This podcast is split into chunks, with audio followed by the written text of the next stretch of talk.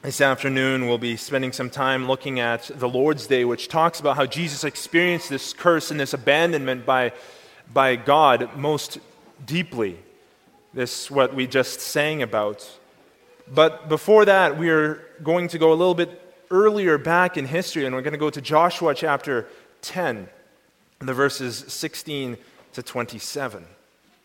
This is at a time in Israel's history when they are busy invading the promised land that God has given to them. And there are several kings that have lined up for battle against them to, to try throw them out, to resist them. You'll be able to find this on page 256 of your Pew Bible. Joshua 10, verses 16 to 27. So Joshua has just finished a battle against not just one or two, but five kings who have risen up against them, and they have been defeated with the help of the Lord. And we come to verse 16.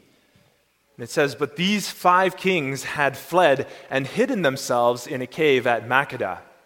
And it was told Joshua, saying, The five kings have been found, hidden in the cave at Makkedah. So Joshua said, Roll large stones against the mouth of the cave, and set men by it to guard them. And do not stay there yourselves, but pursue your enemies and attack their rear guard. Do not allow them to enter their cities, for the Lord your God has delivered them into your hand.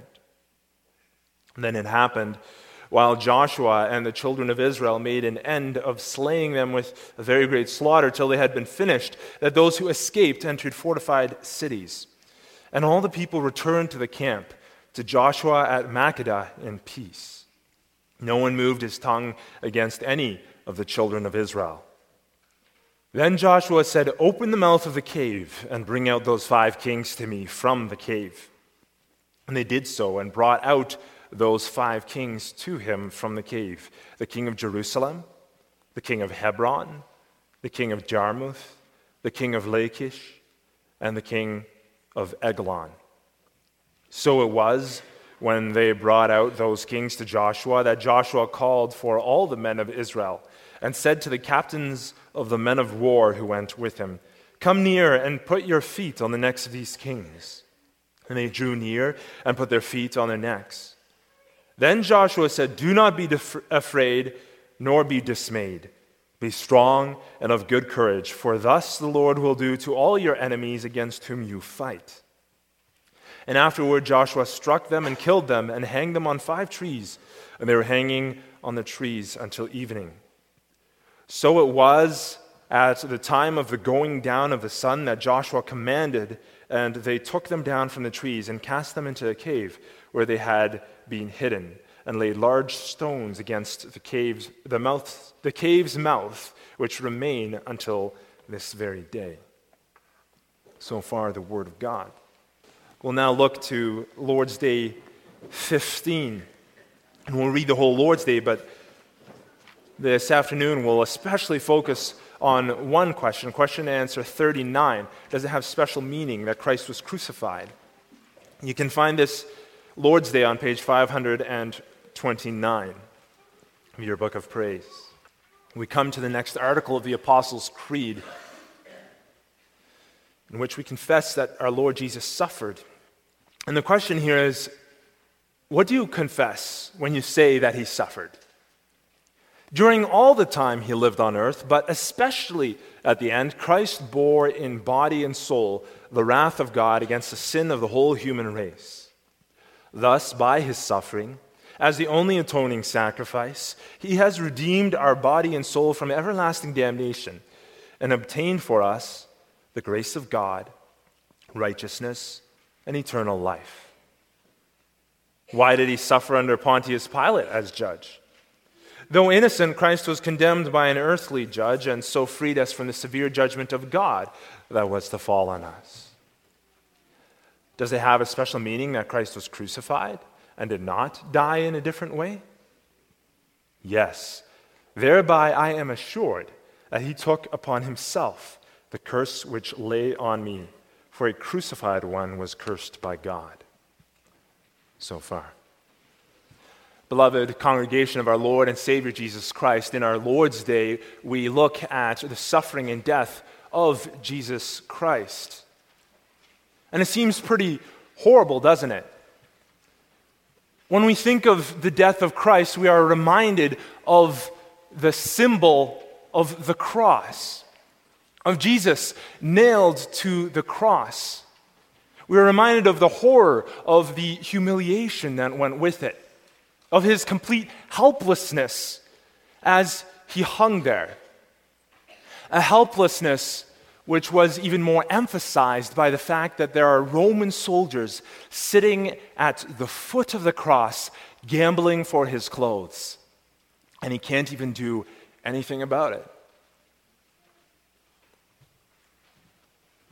We can see him showing his helplessness to the world, the scorn of the crowds toward Jesus, making fun of him, the uncaring nature of the guards, the apparent power of Rome put on display here, the apparent weakness of Christ as he hangs there on the cross. And the message was meant to be this by the Roman Empire Who can stand up to the power and the might of Rome?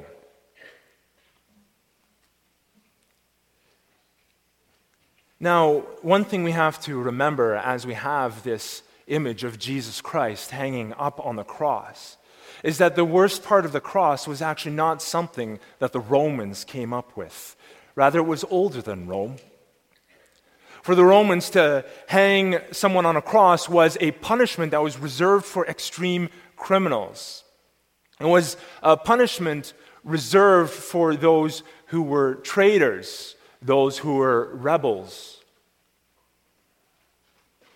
Crucifixion was to be the ultimate humiliation for them as they rose up against the might of Rome.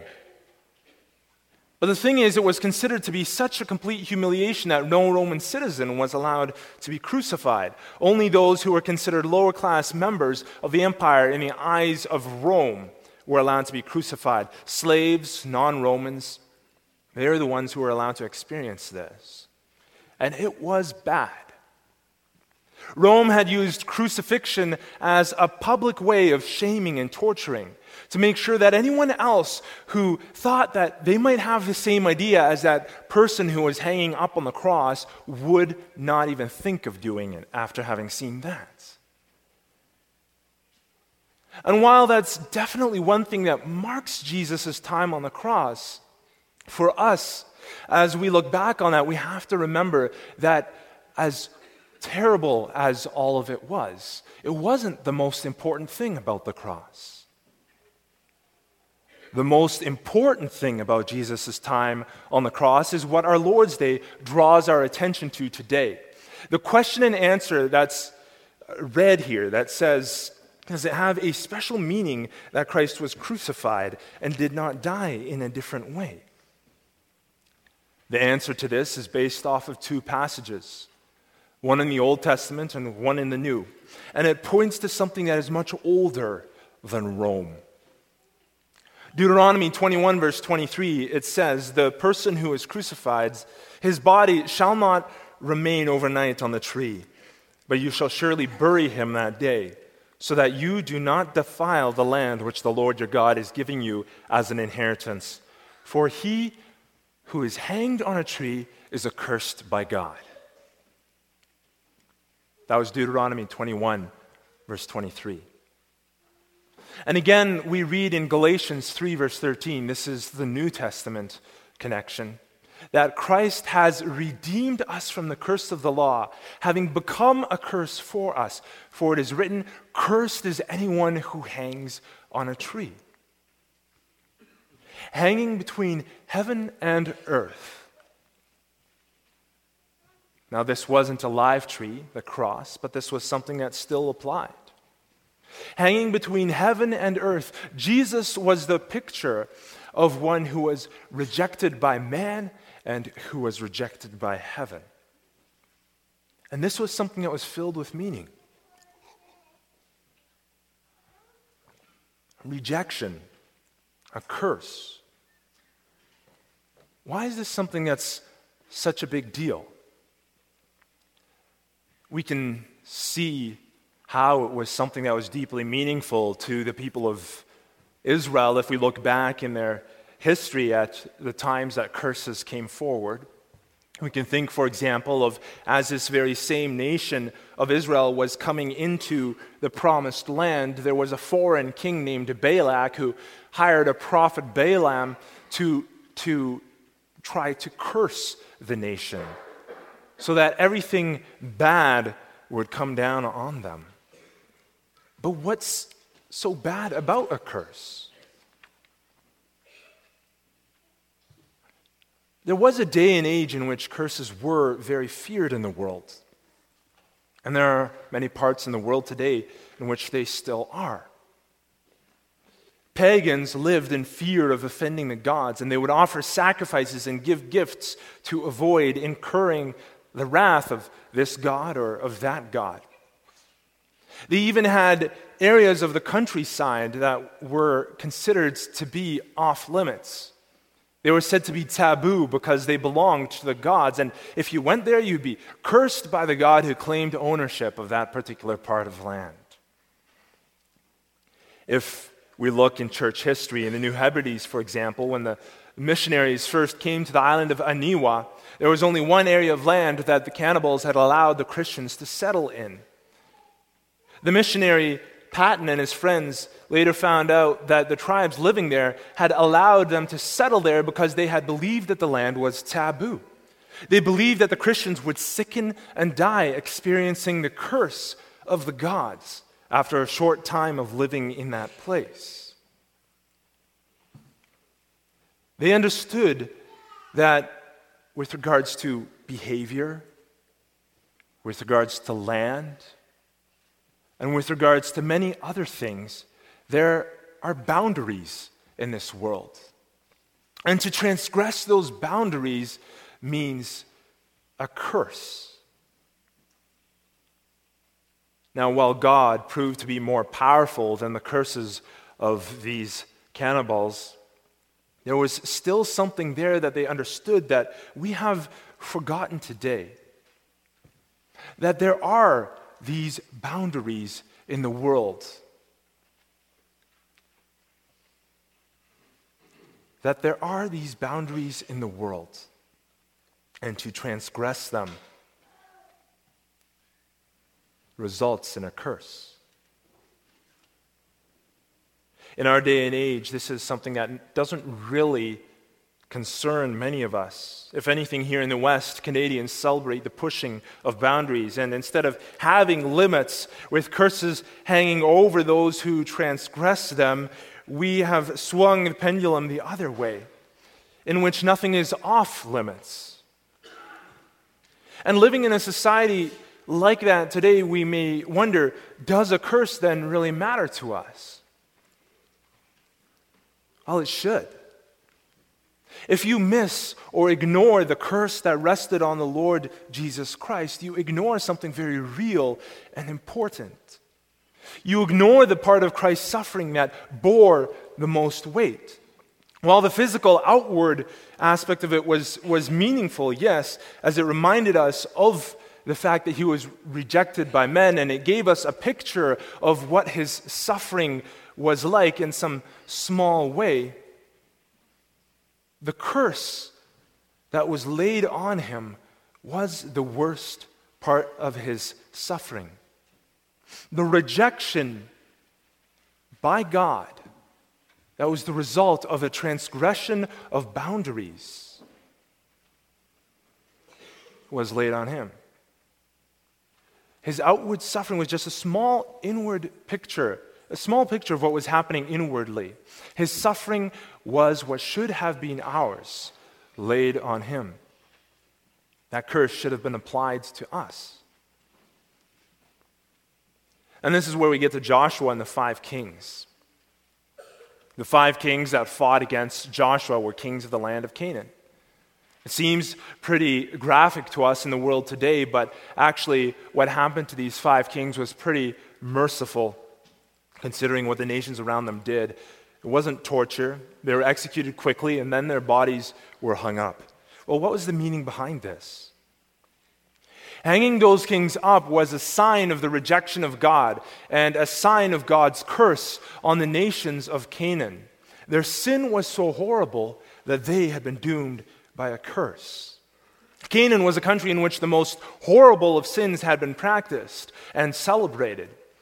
Among other horrible sins, they had sacrificed their babies, for example, to an idol called Moloch. They would put their babies, their, their children, in the arms of this idol, and the children would slide down a chute, and they would end in the belly of the idol, which was a furnace. This was the nature of the people that was in that land.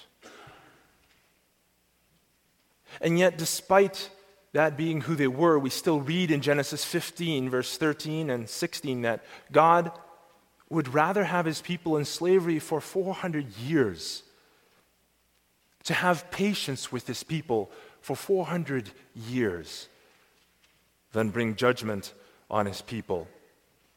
For 400 years, they remained in slavery until their wickedness had come to its fullness, we read in Genesis 15, verse 16. And then God placed his curse on this country and sent Israel and his people not just to give them land, not just to bring them out of slavery, but to also have them be a tool in his hand to punish this country, to be the outcome of his curse on the people who live there. So, what does that mean for us today? It's true that in Canada today we don't literally put our children in the arms of a fiery idol. Although there are ways in which we can sacrifice our children to serve our own personal idols of gain, of more comfortable life. But while we might not carry out our actions so literally, if we look back into Galatians 3, verse 10, for example, there's a passage there that says that everyone who breaks God's law is under a curse. Those who transgress, those who cross boundaries, result in a place in which they end up under a curse. And you and I, we ought to fall under that.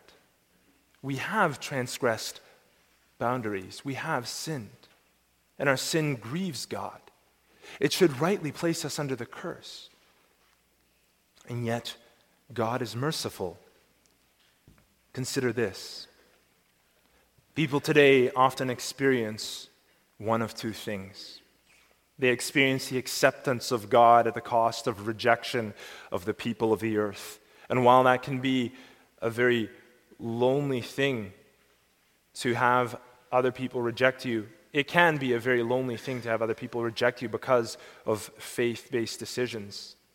On the other hand, they can experience the acceptance of people and finding acceptance of people at the cost of them rejecting God. And this too can result in going down a path in which there can be a lot of pain and loneliness. And yet, neither of those compare to what Christ experienced. Christ experienced the full weight of rejection by earth and heaven. Under the curse, he experienced the wrath of earth and heaven, and this was the worst possible place to be. You and I never want to go there. We can sometimes feel rejected in life, but never like this. And yet, Christ bore the cross. And as his body was taken down before nightfall, it showed that the cross remained, that the curse remained on him and didn't return to us. In our Lord's Supper form, we read about that. He bore the curse so that we might never be forsaken. It says, By all this, he has taken our curse upon himself so that he might fill us with his blessings. On the cross, he humbled himself in body and soul to the very deepest shame and anguish of hell. And then he called out with a loud voice, My God, my God, why have you forsaken me? That we might be accepted by God and we might never more be forsaken by him. And as we celebrate the Lord's Supper here, you can remember that we have sinned. You may have deeply grieved the fact that you followed an idol in your life that you even sacrificed things to this idol in your life. But in Christ, you can find forgiveness because he took that curse which ought to have been on us upon himself. He was cursed and rejected in order that we might be accepted and be strengthened by God to live life as those who are unaccepted in this world. And in your hours of loneliness, in your hours when you do feel unaccepted, look to your Savior and remember how He has taken our curse on Himself in order that He might fill us with His blessing, that we might remain free of the curse forever. Amen.